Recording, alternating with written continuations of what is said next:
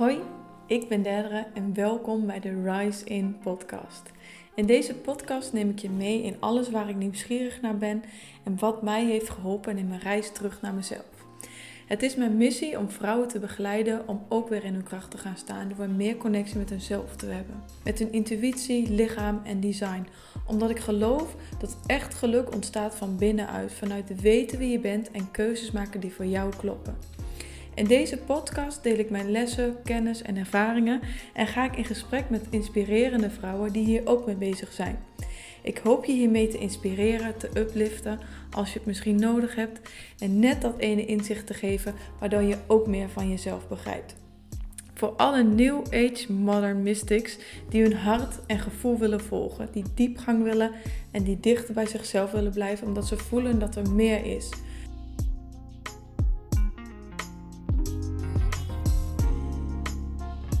Welkom lieve mensen bij de Rise In podcast. Ik ben vandaag met Elsa en zij is schrijver, ehm, maker en ademcoach.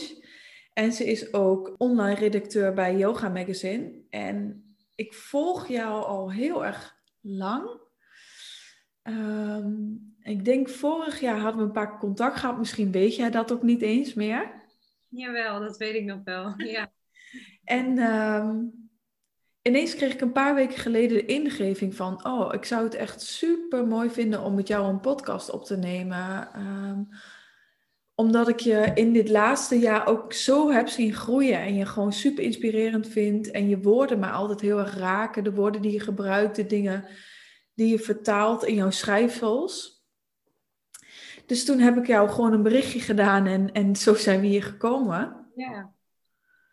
Mooi dat zo uh, intuïtief is ontstaan. Ja, ja, dat is ook wel het hele leuke aan deze podcast. Ik hoef nooit te verzinnen wie ik wil vragen voor de podcast. Want altijd als er, um, als er even één week ik niemand heb, dan ben ik, of ik zit in de auto, in de auto zo'n moment onder de douche, of ik scroll op Instagram en ineens ploep, weet ik, oh, diegene moet ik nu vragen. dus zo, zo ontstaat de podcast en zo ontstaan de gesprekken die ook wel heel grappig. Soms ook uh, achter elkaar in één keer een paar business coaches die intuïtief werk doen. En wie weet welke kant het nu op mag gaan. Maar mijn podcast is dus veranderd van de Leef jouw leven naar de Rise In podcast. En, um, en waar Rise In eigenlijk heel erg voor staat, is voor het naar binnen gaan. Het eerst naar binnen gaan en dan risen in je kracht en in je missie en in je potentie. Maar eerst ervoor naar binnen gaan, een reis naar binnen maken, jezelf leren kennen en eigenlijk ook ontdekken wie je niet bent en ook loslaten. En volgens mij is dat precies een, een reis waar jij in zit de laatste jaren. Ja, klopt, zeker, heel erg. Kun je wat vertellen over wie ben je, wat doe je? Um, hoe was de reis voor jou? Ja, nou, ik, uh, ja, ik ben Elsa. Ik um, ben 28 jaar en ik woon in Haarlem. En uh, nou, je hebt net natuurlijk al heel mooi verteld wat ik, uh, wat ik doe. Dus mijn werk, ja, dat, dat spreekt daarin eigenlijk wel voor zich, denk ik. Um, en mijn reis naar binnen is denk ik een jaar of vijf geleden gestart. Um, ja, dat was denk ik toen ik klaar was met studeren. Ik deed toen uh, heb de master bedrijfscommunicatie gedaan aan de UvA. En op dat moment dat ik klaar was, dacht ik, nou, nu gaat het leven, het werkende leven gaat, uh, gaat beginnen. Ik ga aan de slag. En toen kwam ik er eigenlijk achter dat ik helemaal niet wist wat ik wilde. Um, ja, dus toen begon eigenlijk een beetje die zoektocht naar mezelf en die reis naar binnen van wat wil ik nou eigenlijk. Mm. Uh, en ik merkte dat die eerst heel erg gefocust was op wat wil ik dan qua werk? Dus het was heel erg gericht op uh, welke baan past dan bij mij. En uh, ook wel een beetje in dat maatschappelijke plaatje van, nou, je bent nu afgestudeerd, dus je moet nu een goede baan vinden. En ja, ja ik weet niet of je dat misschien herkent, maar. Um... Ja, voor mij was het. Um, ik heb dus echt sinds twee weken mijn baan opgezegd als verpleegkundige. Um, maar ik denk dat die studiekeuze op zich wel best goed was. En ik ben eigenlijk zo, alle banen werden me letterlijk op een plaatje gepresenteerd en ik ben het gewoon gaan doen. En dat is ook voor die tijd heel mooi geweest. Dus wat dat betreft heb ik niet zo erg ervaren in mijn. Maar wel al dat ik. Ik denk dat ik ja, misschien wel misschien zes jaar was of zo. Dat ik dacht van ik heb iets groters te brengen dan alleen de baan die je kiest in de maatschappij. Ja, oh wat mooi. Ja, dat herken ik wel. Want als ik terugkijk op hoe ik was toen ik jonger was, was ik ook altijd heel erg reflectief en altijd uh, op vakantie, zeg maar, met mijn ouders zat ik altijd aan het water te reflecteren en ja. heel gevoelig en uh, in dagboekjes aan het schrijven. En uh, als ik daar nu op terugkijk, was ik waar ik nu mee bezig ben eigenlijk toen ook al mee bezig. Alleen je wordt, tenminste in mijn geval, werd ik gewoon ook gevormd door dat beeld van de maatschappij, van studeren en een goede baan vinden. En um, ja, dat, dat was dus ook waar ik, waar ik in zat toen ik net klaar was met studeren. Maar waar ik dus eerst heel erg gefocust was op, uh, ja, wat wil ik dan? Um, ging die zoektocht eigenlijk op een gegeven moment over naar wie ben ik en wat wil ik. En ja. Helemaal niet meer zo gefocust op wat moet ik dan doen qua werk. Maar op, op een gegeven moment werd het veel meer een reis naar binnen en een zoektocht naar mezelf. En als gevolg daarvan kwam ik erachter wat ik dan eigenlijk leuk vond. En ook wat je niet leuk vond, denk ook ik. Ook dat, ja. Dus, en, uh, en, doe je nog wat met, je, met de bedrijfskundige uh, achtergrond? Nee, niet echt eigenlijk. Ik zie het uh, meer als gewoon wel weer een, een, opleiding die op dat moment in mijn leven goed bij me paste en me wel veel heeft gebracht. Maar ja, wat ik nu doe staat eigenlijk veel dichter bij mezelf. Ja, want hoe ben je hier gekomen eigenlijk, dat schrijven? Ik weet dat jij vorig jaar ineens deelde dat je toen was gevraagd voor Yoga Magazine, volgens mij. Ja. Maar hoe, hoe ben je hier zo mee begonnen met deze Instagram en hoe is dat allemaal gegaan? Nou, ik, um, uh, ik had eigenlijk altijd al een blog tijdens mijn studie. Oh ja. Dus ik studeerde bedrijfscommunicatie en nou, dat, dat deed ik op de universiteit. Dus dat is allemaal best wel theoretisch. Uh, en ik ben eigenlijk heel creatief. Zoals ik net al zei, ik schreef vroeger al in dagboekjes. Uh, en die creativiteit kon ik kwijt op mijn blog. En die heeft eigenlijk verschillende vormen gehad. Ik begon ja, als standaard blogger met het delen van outfitfoto's en recepten en, en dat soort dingen. En ik merkte eigenlijk al heel snel dat dat op een gegeven moment niet meer bij mij paste. Ik vond het oppervlakkig. Ik wilde veel meer delen van wie ik zelf ben. En zo is dat eigenlijk door de jaren heen meer uh, ontwikkeld naar wat het nu is. Ja. En ben je, op een gegeven moment ben je een Instagram begonnen met, schrijf, met schrijfsels. Ja, ik heb eerst zelfs nog uh, dus ook echt alleen gedichtjes gedeeld en een webshop gehad met wenskaarten. Ja. Um, uh, dus dat is ook weer een soort van ontwikkeling in mijn eigen creatieve proces en het delen. Uh, maar ik ben daar op een gegeven moment mee gestopt omdat ik erachter kwam dat ik Um, ja, dat het me meer tijd en energie kostte dan dat het me opleverde. Ja. En uh, ik heb er toen gewoon voor gekozen om uh, lekker alles onder één naam, mijn eigen naam, en daar gewoon te, alles te schrijven en te delen wat ik, uh, wat ik wil. Mm. Ja. En toen ben je uiteindelijk gevraagd voor Yoga Magazine. Ja, klopt. Ja. En wat schrijf je daarvoor? Welke column schrijf je? Uh, ik schrijf niet echt columns. Ik ben, werk daar echt als online redacteur. Dus oh, ja. ik, uh, uh, ja, ik, ik, maak content voor social media, maar ik uh, schrijf ook voor de website stukken. Uh, dus ja, dat ligt wel heel erg natuurlijk in mijn straatje, ook omdat ik zelf ja, heel erg geïnteresseerd ben in spiritualiteit en bewustzijn en persoonlijke ontwikkeling. Dus het is ook wel mooi om te zien dat vanaf het moment dat ik ging werken, um, ja, dan, dan ja, dan neem je ook een beetje aan wat er op je pad komt. En uh, dat is eigenlijk ook steeds meer, is dat dichter bij mij komen te staan. Dus deze opdracht is daar wel een mooi voorbeeld voor, van dat ik uh, ja, nu wel echt iets doe wat, wat heel erg bij me past. Ja.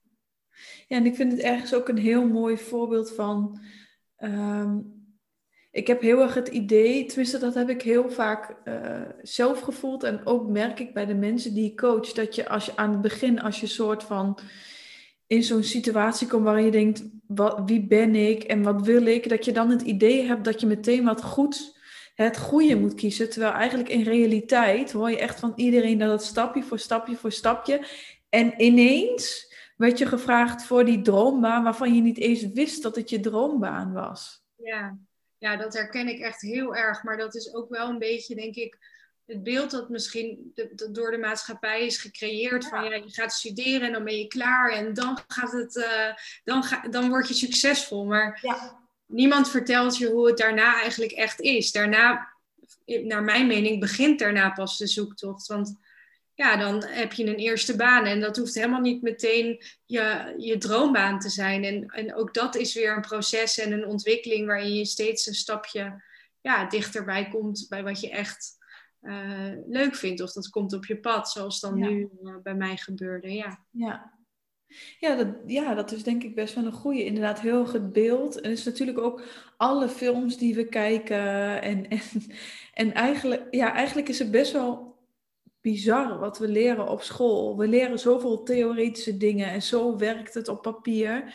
En dan kom je in het echte leven en oké, en nu? Ja. ja, ik heb me daar ook zo in het begin best wel over gefrustreerd. Dat ik echt dacht van, maar waarom leren we dit niet op school? Ja. Waarom leren we niet meer over uh, ja, zelfontwikkeling en, en dicht, dichterbij, hoe kan je goed zorgen voor je gedachten? Hoe kan je dicht bij jezelf komen te staan? Want ja, ik denk dat dat uiteindelijk wel heel essentieel is. Ja. Ja, en je kan misschien wel in die ene succesvolle baan komen waarvan je dacht dat het je droombaan was. Ehm, maar uiteindelijk, dan ben je daar en dan voelt het helemaal niet goed. Maar dan ga je maar door, want dat is je droombaan. Of want uh, dat heeft je vader altijd voor je gedroomd. Of dat is volgens de maatschappij, dan verdien je zoveel geld mee, dan ga je toch niet meer stoppen. Maar waar word je dan blij van? Ja. Dat, wordt nooit, daar wordt nooit over gepraat. Nee, klopt. Nee, en ik denk ook dat eh, op, vanaf het moment dat ik ervoor koos om die reis naar binnen te maken en uh, te zien wat er onder al die laagjes zit en hoe verder ik daarin kwam, hoe meer de dingen ook voor mij gingen werken. En er dingen dus op mijn pad kwamen die, waar ik echt blij van werd. Ja, eigenlijk als je intuïtie gaat volgen, dat het veel meer gaat stromen. En, uh... Ja, en dan is het dus niet eens meer echt een zoektocht, maar het komt naar je toe. Of, ja. of je vindt zelf de antwoorden in jezelf. Ja. Ja. Ik ben ook wel heel benieuwd nu naar jouw human design. Weet je die toevallig? Um, nou, niet helemaal. Ik weet alleen dat ik een projector ben. Oh ja, ja. Ja. Oh, dat is ook wel. Uh ook wel heel mooi qua die schrijfsels die je doet, omdat je eigenlijk, een, ja, ik vind de projecten altijd heel mooi die, dat diegene heel gevoelig de energie oppikt en het kan vertalen om mensen te gidsen. Ja, ja, dat herken ik wel, ja. En heel erg ook wat jij doet is in je werk laten zien van, weet je, dit kan ik, of echt jezelf gedeeld, waardoor mensen je ook konden vinden. Dat is wel echt heb je van nature heel, heel um, makkelijk jouw natuurlijke energie opgepakt daardoor. Oh, wat grappig om te horen. Ik ben wel benieuwd ook naar human design. Ja. Ja. Ja, ik, ja, ik vind het oneindig interessant, maar meer gewoon niet. En dat zei ik laatst ook nog tegen iemand anders van je hoeft je design niet te weten, maar het geeft woorden aan wat jij voelt. En daardoor, bij mij vielen zoveel puzzelstukjes op de grond van, oh, daarom werkt dat dus zo goed voor mij. Hmm. Um, dus dat is, wel, uh, dat is wel een hele leuke om nog meer over te leren. Vooral projecten, dat is echt uh, heel mooi. Maar ook uh, niet per se gemaakt voor de 9 tot 5 baan. Nee, ja, ik heb wel eens wat opgezocht over projectors, maar ik zou er wel meer over willen weten, ja. Ja. Ja, grappig. Dus projectors zijn niet gemaakt voor de 9 tot 5 baan. Nee, Helemaal niet. En al helemaal niet 9 tot 5 in contact staan met andere mensen. Dat zeg maar informatie overload voor je systeem. Ja, grappig. Want ik weet nog zo goed dat ik aan mijn eerste baan begon. En dat was echt bij een marketingbureau. Heel erg, um, ja, wel wat formeel. En uh, eh, 9 tot 5 op kantoor. Ik werd helemaal gek daar. ja. Ik voelde me zo opgesloten. Ja. ja. En nu uh, werk ik natuurlijk voor mezelf. Dus uh, dat is heel anders. En ik ben op een gegeven moment wel achtergekomen dat ik het fijn vind om met mensen te werken. En het thuiswerken ook fijn vond. Dus voordat corona begon had ik een beetje die afwisseling van twee, drie dagen op locatie en twee, drie dagen thuis. Mm -hmm. En dat werkte eigenlijk perfect voor mij. Ja, ja dat is ook energetisch gezien dan. ehm, want je krijgt heel veel energie. Je hebt zeg maar, ik neem je gewoon een klein beetje mee in je human design. Ja, bij, eh, bij de projector is het sacrale centrum, dus je tweede chakra, je kent vast chakra's, Hmm, ja. is open. En dat betekent dat je ehm, daarin energetisch open bent voor de energie van andere mensen. Dus de levens, het, zeg, ik ben een manifesting generator, ik heb dat centrum gesloten. En ik heb heel veel, als ik ochtends opsta, heb ik energie en levensenergie. En, ehm, maar jij hebt eigenlijk van nature is dat wat kalmer. Dus door met mensen in contact te zijn, krijg je daar energie van. Dan wordt een soort van die sparkle aangewakkerd. Dus je hebt aan de ene kant mensen nodig, maar als je constant in contact staat met andere mensen, ga je eigenlijk energiebronnen opmaken en leven als een generator. Dus iemand die altijd elke ochtend, als je iets doet waar je blij van wordt, dat wel. Want dat is natuurlijk voor elk, elk type kan een soort een burn-out krijgen op een andere manier. Ehm, maar de generator of de manifesting generator kan je zien als degene, als ze doen waar ze blij van worden, die staan s ochtends op met een batterij. Super veel energie, gaan van alles doen, doen, doen, doen, doen. En aan het einde van de dag zijn ze moe, gaan ze slapen en s ochtends weer een nieuwe batterij. Bij de projector gaat dat veel meer in. Je bent in contact met mensen, krijg je heel veel energie. En dan is het ook weer tijd om dat los te laten. En in je eentje te zijn. En heel diep te processen. En ehm, wat je eigenlijk doet is, in energie ben je best wel gericht op andere mensen. Waardoor je heel diep in andere mensen kan kijken. En ook kan zien van, oh wacht even, als je daar nou dit doet dan kan het effectiever, dan kan het makkelijker gaan. Ik zie ook een beetje zo lachen van herken. Ja. Ja, dit, dit herken ik zo erg. Ja, ja. dus echt heel goed in systemen of mensen lezen. Of ieder, elke projector heeft weer een eigen soort van niche waar die heel goed in is. Mhm. Maar je, je bent niet oppervlakkig. Je kan ook niet oppervlakkig zijn. Je bent heel diepgaand meteen met mensen. Ja. Voor degenen die daar nog niet klaar voor zijn, is dat misschien soms ook heel intens, omdat je hun echt ziet. ja, dat klopt. Ja, dat is echt zo. Ik kan niet tegen oppervlakkig. nee. Nee, als ik mensen ontmoet, dan, ja, dan ik, kan ze inderdaad best wel snel lezen. En ik wil ook, ook graag weten wie, wie iemand dan echt is. Ja, Iemand echt leren kennen. ja, Ja. En ik herken ook wel heel erg dat ik, ik vind het heel fijn om met mensen te zijn, maar ik moet ook echt op mijn ener- eigen energie letten. ja, Van nature, dat had ik voorheen veel meer. En, en dat heeft mij uiteindelijk ook wel een stukje opgebrand. Heel erg gefocust zijn op andere mensen. ja, Eh, te weinig op mijn eigen energie. En dat eh, inmiddels is dat wel, wel heel anders. Ja. ja. Ja, en daarvoor is het ook dan belangrijk dat je letterlijk alleen in een ruimte bent. Want je kan wel met jezelf bezig zijn, maar als je nog in een ruimte bent met iemand anders, dan is het toch ehm, op energetisch niveau zijn we altijd aan het uitwisselen met de mensen waarmee we in ruimtes zijn. Hmm. Het maakt niet uit waar je binnenkomt. En omdat jouw, ruim, jouw sacrale centrum is wit, open. En het andere centrum van 70% van de mensen is gesloten. Dus automatisch stroomt die energie daar altijd naartoe.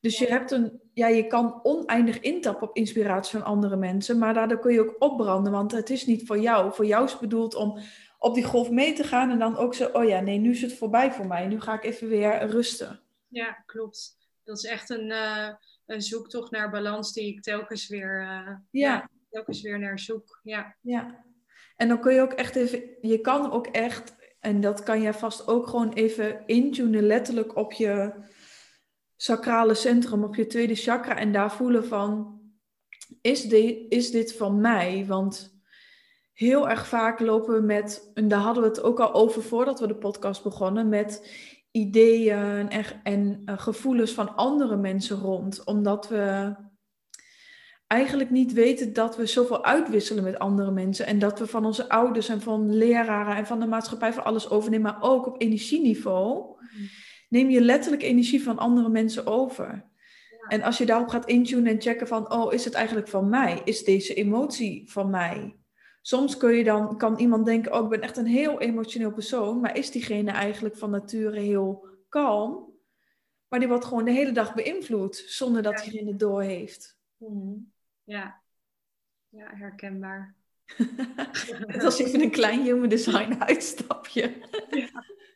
Nee, vind ik heel leuk. Ik vind het leuk om daar meer over te, over te leren en te weten ook. Ja, en ik denk, ja, het is ook gewoon heel fijn als projector om, om daar meer over te leren. Als elk type, maar als projector gewoon als sensitive soul, zeg maar. Mhm. Ja, ik kan me wel voorstellen. Ja. Ik zat even te, te denken van, oh ja, wat ik, waar ik nog heel benieuwd naar was, want je vertelde van, ehm, ik ging eigenlijk ontdekken van, ja, maar wie ben ik en, en wat wil ik, werd een soort van tweede dingetje. Mhm. Maar wat zijn dan tools geweest of dingen die je tegenkwam, die je hielpen naar binnen gaan? Want we heel vaak zeggen van, oh, we gaan naar binnen of maak contact met jezelf. Maar wat, wat is dat dan bijvoorbeeld voor jou? Ja, ehm, dat is ook wel heel erg eh, organisch gegaan eigenlijk. Want ik, ja, ik, ik, heb altijd al gelezen. Ehm, maar ik begon op een gegeven moment ook echt boeken over persoonlijke ontwikkeling te lezen. Ehm, dus daar begon het eigenlijk. En uiteindelijk ja, kwam ik in aanraking met yoga en meditatie. ik heb uh, uiteindelijk ook paniekaanvallen gehad en een, uh, een burn-out. Dus ja, toen werd ik wel lichamelijk gedwongen om stil te staan. Ja. Dus ja, dat was ook een hele intense periode. Maar uiteindelijk kijk ik daar ook heel dankbaar op terug. Want daardoor heb ik juist geleerd om stil te staan en uh, te verwerken waar ik al zo lang van wegliep.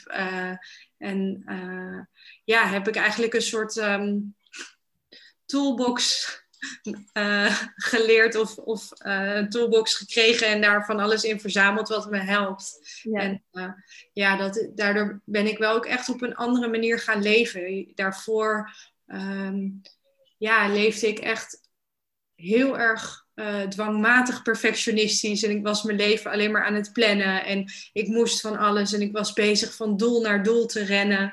En uh, nu sta ik veel meer stil. Uh, ik heb echt bewuste momenten in mijn dag waarop ik stilsta bij mezelf, waar ik Mhm. ademhalingsoefeningen doe. Uh, ik schrijf heel veel in een journal. Ik mediteer veel. Dus ja, mijn hele manier van leven eigenlijk is daardoor wel echt, eh, echt veranderd. Mhm. Ja. En wat zijn dan van die momentjes op jouw dag? Hmm, nou ja, sinds ik de opleiding tot ademcoach ben gaan volgen, die, daar ben ik nu mee klaar, maar het zit nog steeds in mijn systeem om eh, voordat ik wakker word, ehm, ja, dus niet meteen te gaan ontbijten, maar eh, eerst echt eh, op mijn meditatiekussen te gaan zitten en ademoefeningen te doen. Ehm, dat doe ik dan ongeveer 15 tot 20 minuten en daarna schrijf ik nog wat op. Uh, voordat ik de ademcoachopleiding deed, was dat bijvoorbeeld meer yoga en mediteren. Dus het, het, wisselt wel een beetje, maar nu zit ik echt helemaal op het spoor van ademen. Uh, dus dat is sowieso voor mij wel echt een heilig moment. En wat, waar, waar, waar, waarin ik merk dat als ik dat niet doe, dat ik heel anders in mijn dag zit. Ja. ja. ja. Dus dat is echt niet meteen aanstaan, maar eerst eventjes terug naar binnen. Hoe voel ik me? Wat is er gaande? En uh, ja, verder gaat dat eigenlijk ook wel weer heel intuïtief. Want soms heb ik dagen dat ik voel dat ik ook uh, tijdens de lunchpauze even wil mediteren. Of uh, gewoon heel eventjes wil zitten met mijn ogen dicht zonder prikkels. Um, soms voel ik dat niet. En dan uh, ben ik wel weer een beetje in de do-modus. En uh, dan, dan kom ik er s'avonds achter dat ik best wel een beetje overprikkeld ben of zo. En dan ga ik lekker een wandeling maken. Dus ja, eigenlijk is alleen het, de ochtend nu een vast moment. En voor de rest gaat het een beetje gewoon uh, ja, intuïtief op wat ik nodig heb en waar ik behoefte aan heb. En wat voor ademhalingsoefeningen doe je dan? Is er iets wat je zo zou kunnen zeggen tegen mensen? Of heb je daar echt begeleiding bij nodig? Ja, sowieso denk ik als je dieper wil gaan met ademhaling. Uh, maar iets wat je heel makkelijk kan doen als je 's ochtends op je matje gaat zitten. Wat, wat zouden mensen die nu luisteren kunnen doen? Uh, dat zijn twee oefeningen. De wisselende neusgatademhaling. Ja. Uh, die kennen veel mensen denk ik ook wel uit de yoga. Ja. Um, nou ja, je moet maar opzoeken. Maar je, je kan daardoor de, de linker en de rechter hersenhelft stimuleren. Dus dat is ook wel fijn in de ochtend om, je, om een beetje wakker te worden en je meer energie te geven. Ehm, en wat ik heel fijn vind is uh, box breathing. Mhm. Ehm, ik weet niet of jij die kent. Ja, die, uh, de, ik doe meestal de vier of vijf tellen en dan. Ja, ja precies. Dus uh, dat vind ik ook heel fijn. En mijn, mijn opleiding ging eigenlijk vooral over transformerend ademwerk. Dus dat gaat wel een stukje dieper. Ook, um, ja, het is meer echt gericht op de blokkades in je lichaam uh, en daarmee werken.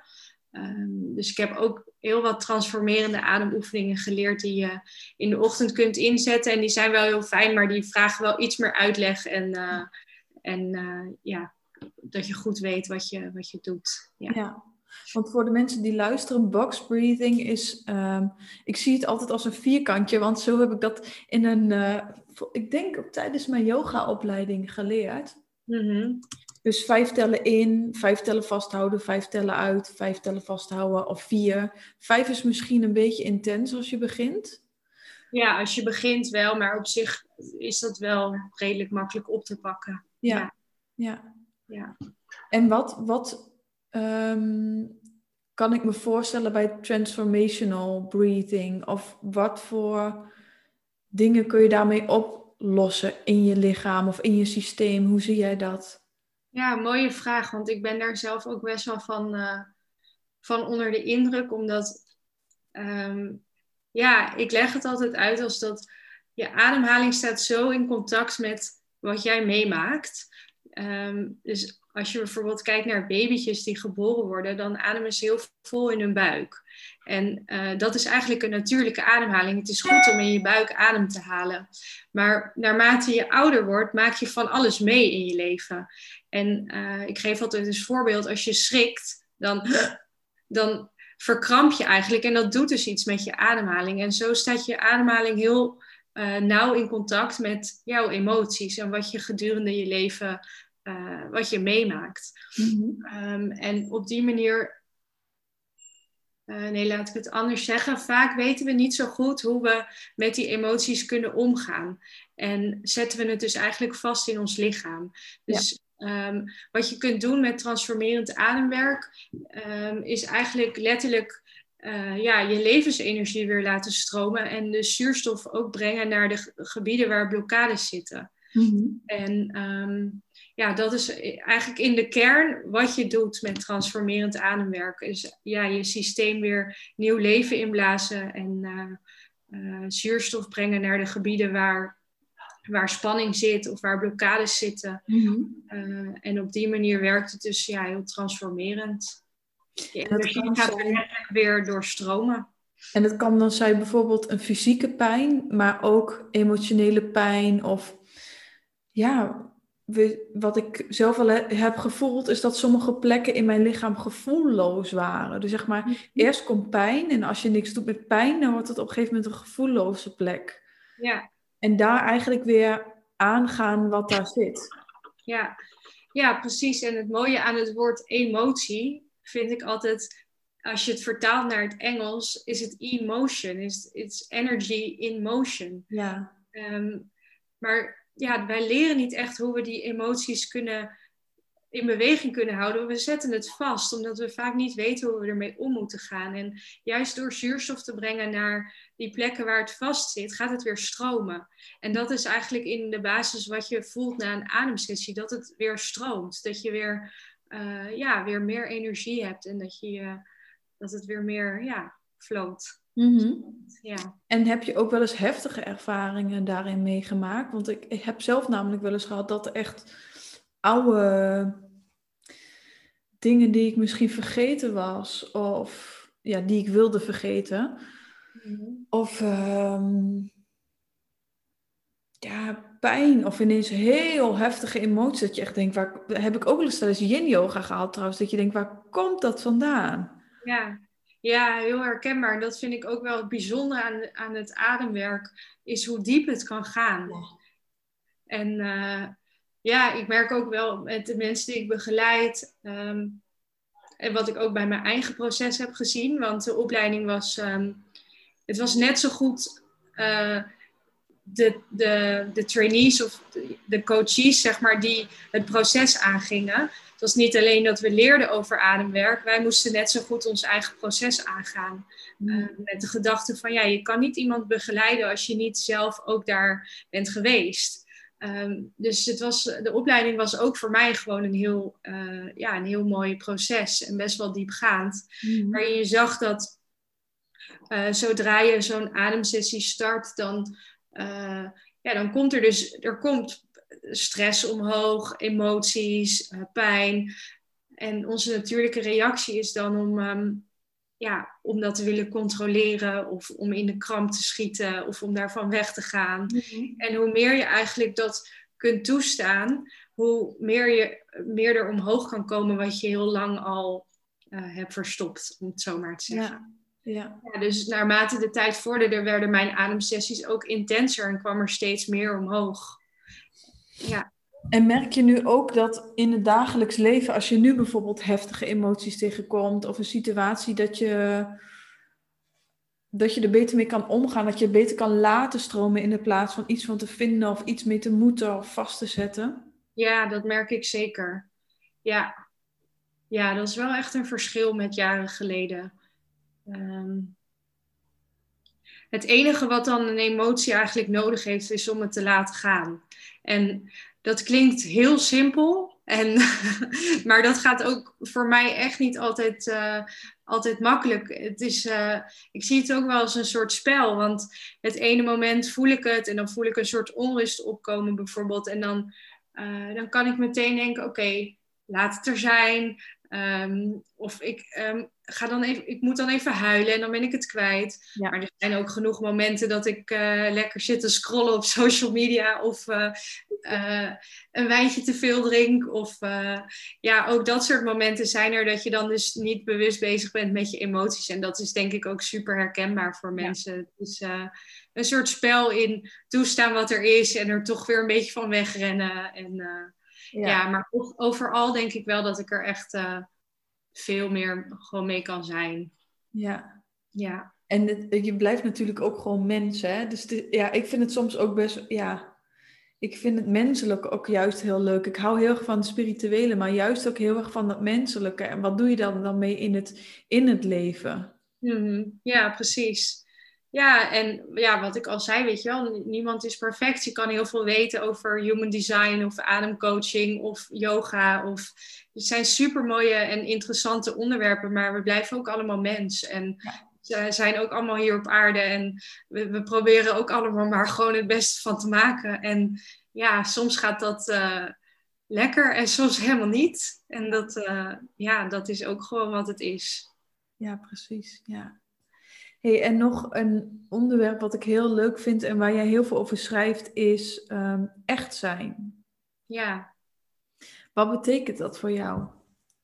Ja, dat sluit eigenlijk wel heel mooi aan op wat je net al, uh, waar we het net al over hadden. En um, als ik kijk naar mijn eigen reis, dan heb ik best wel heel erg lang met een masker opgeleefd. En uh, deed ik altijd alsof alles altijd wel goed met mij ging. En uh, ik red me wel. En met mij komt het, uh, komt het helemaal in orde. En ja, als ik nu terugkijk op die periode, dan voelde ik me. Ook al deed ik me voor alsof het goed ging, ik voelde me helemaal niet zo. Van binnen voelde ik me super onrustig en onzeker. En uh, ja, ik, ik, voelde me eigenlijk gewoon niet goed genoeg. Dus het was, is meer dat je kan van buiten wel doen alsof het goed met je gaat, maar dat, dat zorgt van binnen eigenlijk voor nog meer onrust en, en oncomfortabele gevoelens. En zodra ik dat masker liet zakken, um, dat is heel eng.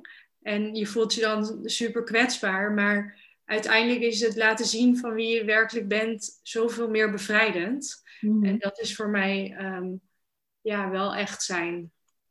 Ja. En wat heeft het jou gebracht om echter te zijn? Hmm. Mooie vraag. Ik denk dat het, uh, dat het vooral mij heeft gebracht dat, dat ik me beter daardoor voel. Dus ik voel me niet meer zo onrustig en uh, niet goed genoeg en zoekende. Ik voel me juist veel meer mezelf en ik weet hoe ik, uh, ja, bij mezelf kan komen en me innerlijk kalmer kan voelen. En ik voel meer, veel meer vertrouwen daardoor eigenlijk. Ja. Ja. En ook niet altijd. Ja. Ehm, maar door juist maar te doen alsof het allemaal goed gaat, ja, dat, dat werkt niet. Nee. Nee. Nee. Ik zat er zelf ook even over na te denken van wat, wat brengt het dan? Maar het brengt ook heel erg dat je natuurlijk, waar je op een natuurlijke manier goed in bent, dat dat ook naar boven kan komen en dat je dat ook kan delen. Want je hoeft niet meer over dat te praten of te doen wat, je eigenlijk, wat eigenlijk niet meer bij je hoort. Nee. Echt een, uh, in plaats van rondzeulen met heel veel kilo's bagage gewoon ja, door het leven bewegen. Ja, precies dat. Ja. Ja. Ja, ik zit te denken wat ik er nog meer over kan zeggen. Want het is zo'n mooi onderwerp. Maar ja, het is ook al waar we het net eventjes over hadden. Dat ik denk dat zodra je veel meer die reis naar binnen maakt. En dus, en dus gewoon bent wie je bent. Dat er ook veel meer dat alles veel meer stroomt. Wat jij ook zegt. Uh, ja, je, je kan veel meer doen wat je leuk vindt. Dingen komen naar je toe. Je hebt veel meer uh, mooie connecties met mensen. Ja. Uh, komt daardoor in contact gewoon ook meer met je intuïtie. Ja. ja. Ja, en ook mooi wat je zegt, in contact komen met, met, um, met mooie mensen die ook op dezelfde frequentie of zo zitten. Want als je je voordoet als iemand anders, dan komen ook alleen maar die mensen die daarbij passen naar je toe. En kun je eigenlijk nooit jezelf zijn. Dat heb ik ook heel erg ervaren van. Ik kon met de mensen waar ik omging, kon ik helemaal niet mezelf zijn. Maar dat kan ook niet, want je doet alsof je iemand bent en daar passen hun weer bij. Ja, klopt. Maar ja, dat is wat ik net ook al zei. Dat geeft zo'n onrustig gevoel. Ja. En juist door gewoon jezelf te zijn, met al je kleuren, um, voel je je uiteindelijk ook gewoon meer ja, rustiger. Door gewoon simpelweg door jezelf te zijn. Ja. Want het brengt super veel onrust met zich mee als je, uh, als je niet echt jezelf kunt zijn. Ja. En het brengt ook veel onrust met zich mee als je niet. Want dat vind ik ook wel een mooi stukje aan het zijn. Uh, het in verbinding zijn met jezelf. Hoe, hoe bedoel je die? Nou, ik bedoel meer te zeggen dat, uh, ja, we hebben het net natuurlijk over een stukje echt zijn. Dus echt het echte stukje. Maar het gaat voor mij ook wel over het stukje zijn. Ja. Gewoon jezelf zijn. Dus, en in verbinding zijn met jezelf. En als je zo de hele tijd maar wegrent van wie je werkelijk bent. Of je verstopt achter een masker. Dat is ook niet een, uh, een fijn gevoel. Nee. En dan kun je letterlijk niet zijn. Nee, want je bent eigenlijk uit verbinding met jezelf. Ja, je bent dan een. Uh, ik, ik heb het heel erg ervaren als. En iemand gaf ooit een woord aan aan wandelend hoofd. Dus je, je bent je masker geworden. Je bent, of je denkt dat je je masker bent. Je denkt dat je je gedachte bent. Ja. Maar wie je bent, daar onder of boven, hoe je het dan ook maar noemt, dat, dat bewustzijn wat je gedachten en je emoties en alles kan observeren, dat is veel meer een zijn. Ja. Ja, mooi gezegd. En het is ook, het doet me ook heel erg denken aan wel meer van de mannelijke gerichte maatschappij, de doelgerichte, um, naar meer de vrouwelijke, naar zijn en voelen van, oh, wat heb ik nodig of waar heb ik zin in? Hmm, ja. Ja. En grappig. En um, jij deelt altijd heel veel boeken um, die je leest, uh, reviews erover. Maar wat zijn één of drie boeken die je zou aanraden aan de mensen als ze nog eigenlijk aan het begin staan en denken van, of misschien ergens halverwege, maar in die ontdekkingstocht zijn van, ja, ik weet eigenlijk niet wie ik ben. Of ik ben erachter gekomen dat ik heel veel dingen doe die niet passen bij mezelf. Wat zijn dan boeken waar je mee zou kunnen beginnen? Nou, ik ben zelf echt groot fan van Jan Geurts. Ja. En het boek Verslaafd aan Liefde heeft mij wel echt de ogen geopend. Uh, daardoor dacht ik wel echt van wauw, ik heb wel een diep geworteld gevoel van niet goed genoeg zijn. En uh, volgens mij werd in zijn boek ook heel mooi omschreven dat principe van hoe je eigenlijk als je geboren wordt gewoon helemaal goed bent. Je bent geboren gewoon goed. En hoe, hoe, ja, hoe verder je komt, hoe meer daar laagjes om die identiteit heen komen. En dat vond ik zo mooi omschreven. Mm het is wel een boek dat um, wel een beetje taai is om doorheen te komen. Dus misschien wel een goed boek om te lezen als je al iets, uh, ja, misschien al iets verder in het proces bent. Maar ik vind het sowieso wel echt een aanrader. Ja. Ja, ja en misschien ook een boek wat als je ik heb bijvoorbeeld ook heel veel boeken die heb ik gelezen toen ik 16 was, toen bij mij eigenlijk mijn zoektocht begon. Die ik nu weer las en dat ik dacht, wow, las ik toen al zulk soort boek, maar dit heb ik helemaal niet gelezen hierin. Dus je leest ook eigenlijk alleen maar wat je aan kan of zo, wat je bewustzijn waar je bij kan. En dan volgende keer lees je weer iets heel anders. Ja, ja, mooi dat je dat zegt. Dat is ook zo. Soms kan ik ook weer door een boek bladeren en denken van, oh, dat stukje heb ik helemaal niet zo opgenomen. Nee. Maar dan is het op dat moment misschien wel iets wat ik mag lezen of, of een boodschap die ik mag krijgen. Ja. Ja. Ja, en zo zie ik het ook. Ik zie dat ook als, als je het hebt over science of als iets jou wordt, als je ergens op wordt gewezen. Dat vind ik ook altijd met boeken. Iedereen ja, ook als je op vakantie gaat, maar ook als je een boek leest, iedereen ziet wat anders, iedereen leest wat anders. En dat wat jij leest, dat is dan voor jou. Ja. Ja, je kiest dat boek misschien dan ook wel met een reden. Op dat moment spreekt het jou aan en uh, is dat wat jij graag tot je wil nemen. Ja, ja. Ik zag gisteren de, uh, ik keek gisteren een stukje van de film Interstellar, waar dan boeken uit de kast vielen. Die die, die vrouw dan mocht gaan lezen. Mhm. En um, toen dacht ik, oh, dat is eigenlijk wel ook grappig, want ik heb dat ook wel zo ervaren, dat, er, dat ik een keer in een uh, boekenwinkel liep en dat er letterlijk een boek van de stelling afviel, die ik toen maar heb gekocht, omdat ik dacht, nou, dit is zo raar, dit, dit ga ik gewoon kopen. Ja, en wat voor boek was het? Wat bracht het je? Ja, ik weet, het, ik weet nu niet meer welk boek het was, want ik heb net als jou gewoon heel veel boeken gelezen. Ja. Een boek wat, ik, wat mij de laatste tijd heel erg heeft geraakt is um, Verboden Vrouw. Nou, die ken ik niet. Um, ik weet ook niet meer hoe die schrijven, maar er zijn vast niet meer boeken die heten De Verboden Vrouw. Dat is ook wel, dat gaat ook heel erg over vrouwelijkheid en gaat eigenlijk over Maria Magdalena. Ah, oké. Okay. Mooi. Um, ja, als laatste vind ik het wel leuk om, om af te sluiten. Maar ik weet niet of dit nog een te grote vraag is. Maar wat is eigenlijk het, het grootste of het, iets wat je hebt geleerd door deze hele reis van de laatste vijf jaren? Hmm, mooie vraag. Toevallig uh, schreef ik daar ben ik vandaag wel met dit onderwerp bezig geweest, want ik was er een post over aan het schrijven. Dus Misschien is het helemaal niet toevallig. Maar ik realiseerde me juist dat. Nou, ik ga nu zelf door best wel een, moeilijke fase van liefdesverdriet. Daar hadden we het hier voor, uh, voor de opname al eventjes over. En je kan dan wel nog zoveel weten van de boeken die je hebt gelezen. Of je kunt nog wel zoveel ademhalingsoefeningen of meditaties kennen uh, en mindfulness training hebben gedaan. Maar ja, eigenlijk is het enige wat je, wat je nodig hebt, misschien gewoon wel simpelweg jezelf te zijn. En uh, met al je emoties. Dus of je nou heel veel verdriet hebt of, uh, ja, of je, je zit in een transformatieproces of je bent bezig met het hele van, van trauma's of groei of er zal vast wel iets zijn wat je, daarvan, uh, wat je daarvan kunt herkennen. Maar ik denk dat de grootste uitdaging en tegelijkertijd ook het mooiste wat er is, is gewoon echt jezelf te zijn.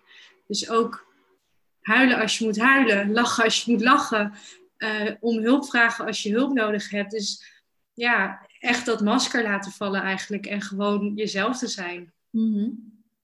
Mooi, heel mooi. Ja daar sluiten we hem denk ik mee af. Of heb je wat je graag wil, uh, wat je graag wil delen of meegeven? Nee, ik denk dat dat wel het mooiste is. Uh, de mooiste realisatie ook die ik zelf vandaag had. Dus mooi om die dan ook uh, hier te kunnen delen. Ja, Dankjewel voor het mooie gesprek. Ja, graag gedaan. Leuk. Ja, en alles wat je doet. En ga, ga Elsa vooral volgen. Hoe heet jouw Instagram ook alweer? Want ik ben nu al twee keer naar de, naar de verkeerde toe gegaan. Elsa Sophie, met. Oh, ja. ja. inderdaad. Want eerder had je een andere. En daar, zo ben ik ooit op jouw pad gekomen. Ja, klopt. klopt. Ja, nu is het Elsa Sophie. Ja, en voor de mensen die uh, luisteren en die vragen hebben voor een of ons of wat meer willen weten, laat het ons gewoon weten. Laat ook je grootste inzichten weten na deze podcast. En uh, bedankt voor het luisteren.